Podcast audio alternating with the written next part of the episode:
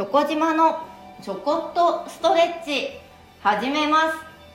この番組はストレッチやトレーニングを通じてご自身のお体と向かい合っていくための番組です。今日も最後までよろしくお願いいたします。早速ですが、今日はですね、お問い合わせいただいておりました四十肩五十肩の改善予防策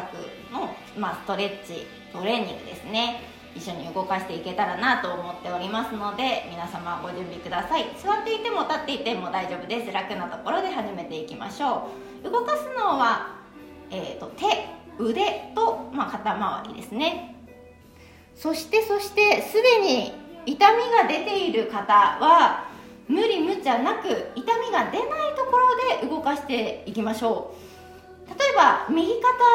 痛み出てます、何にもできません。そうしましたら、えっと、左手の運動で動かしてみてください。今私多分右手を先に動かしていくと思うんですけれども、もうすでに右肩動かせないよ、痛いよという方はですね、左手を動かしていただければと思います。肩関節の炎症なので、まず痛みが出ている方はアイシング、冷やしたり、まあ、安静にしたりっていうところが一番スタートラインなので、動かさない方がいいと思います。ただ痛みが出ない範囲で動かせるのであれば動かしてほしいんです。ここすごく難しいラインですよね。ご自身で多分迷われると思います。ただ本当にあのどの部位でもそうなんですけれども、お体痛いなと思って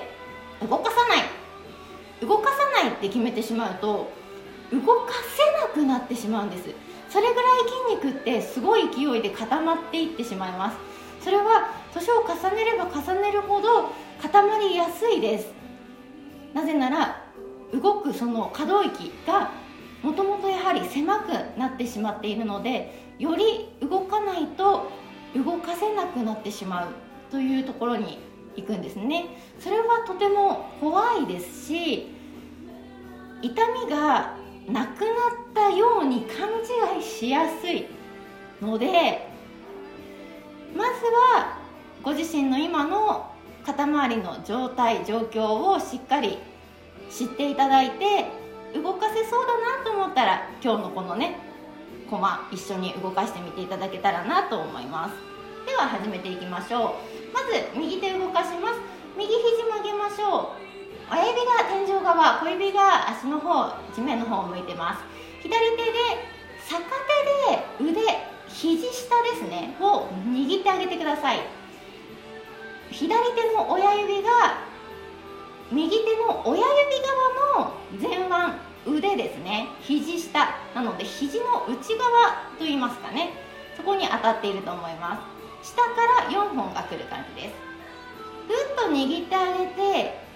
少し痛気持ちいいぐらい筋肉を潰してあげたら、そのまま右手をキラキラ星のように、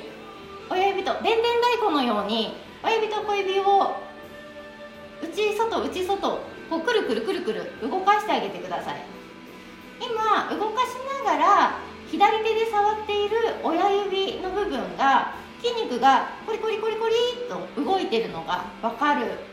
と思います。どうでしょうかわかりますかね。これを緩めていただいて、そうですね、気持ちじゅうびょうぐらいですかね、ゆっくりでいいんでね、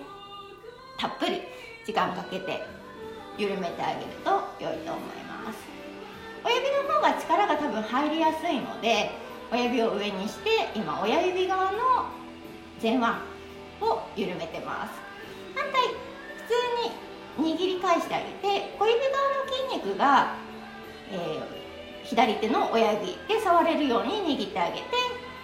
またくるくるくるくるすると、今度は上じゃなくて下の親指側の筋肉が少し当たってね、ほぐれていくのが分かるんじゃないでしょうか。これも簡単ですね。じゅうびょうぐらい緩めてあげましょう。意外とこの腕のストレッチ、腕を緩めるという方をね、あのされない方が多いんですけれども、手を使わないことはないので、私たちこれは本当にあの日常的にやっていただいた方がよろしいかと思います。さで今肘下緩めていただきました。そしたらそのままですね、今度親指が、えー、と肘のとんがってる方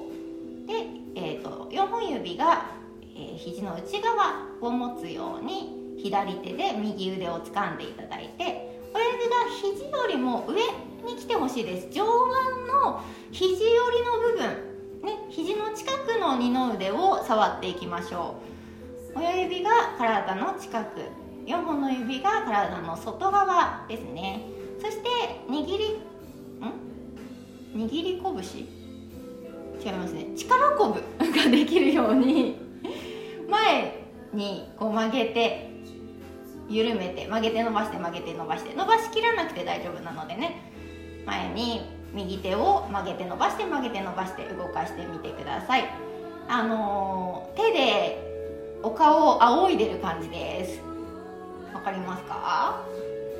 気をつけのところから肘を曲げて、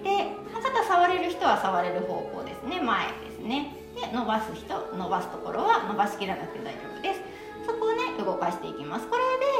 で肩が上がらないように動かしてあげてください。これ動かしてる右手ももちろんなんですけれども、左手で握っておくっていうことがとても大事になってきます。親指ね、左手でえっと右腕の肘側の二の腕ですね、腕の付け根、上腕が痛気持ちいいぐらい圧迫されていると良いかと思います。そしたらほどいていただいて、大体ねあのじゅうびょうずつぐらいやっていただけると良いなと思います。で、肩が今まあすでにね、いつもいる場所よりは外に開いてきてはいると思うんですけれども、やっぱりこの内巻きというところが一番ネックなので、鎖骨の下ぐらい、分かりますかね、ご自身の右肩の鎖骨の下を左手でさすっていきましょう。グーでもいいです、パーでもいいです、指先でもいいですね、ここをさすっていきます。で、鎖骨、この肩側にね上がっていきますよね。この上のライン、ここもねさすって緩めてほぐしていきましょう。そしてさすりながら手を体側、手のひら内側から外側に開いてみてください。そうすると一緒にここが伸びていくと思います。肩の位置が耳より後ろに来やすくなります。結局やっぱり姿勢が悪い、猫背がその原因なんじゃないかっていうところなんですよね。なので今一度この腕の力を、腕ね使いすぎなんですよ、皆さんお仕事でね使いすぎです。なので腕周りを緩めていただいて、緊張をほぐす、なるべく脱力をする、力を抜くというところを意識して、正しい肩のライン、腕のラインを作ってみてください。血行を良くする、血を流すっていうだけでもねだいぶ違うと思います。今今日はね右手を中心に左手で動かしてあげたりさすってあげたりね、サポートしながら動かしてみました。またねあの違う動かし方もあのお伝えできればなと思いますが、今日はこの辺でまず試してみていただけたら嬉しいです。そして最初にもお話ししましたが、痛み、症状、人それぞれですので、寝てても何にもしてなくても息してるだけで痛い方は一度あの病院で見てもらった方がいいかと思います。 エムアールアイ 取ってね、もしかしたら筋断裂の可能性もありますからね、あまり無茶しないように。そしてお医者様に行くときっと消炎剤とか、えー、鎮痛剤を処方してもらえると思うので、それでねまずは様子見るというのもありかと思いますよ。うまく利用してこのストレッチも、ちょこっとストレッチもご活用いただければ嬉しいです。だいぶ長くなってしまいました。今日はこの辺で失礼いたします。ありがとうございました。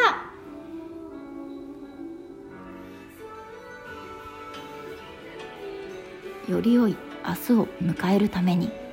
今日もストレッチ、明日もストレッチ。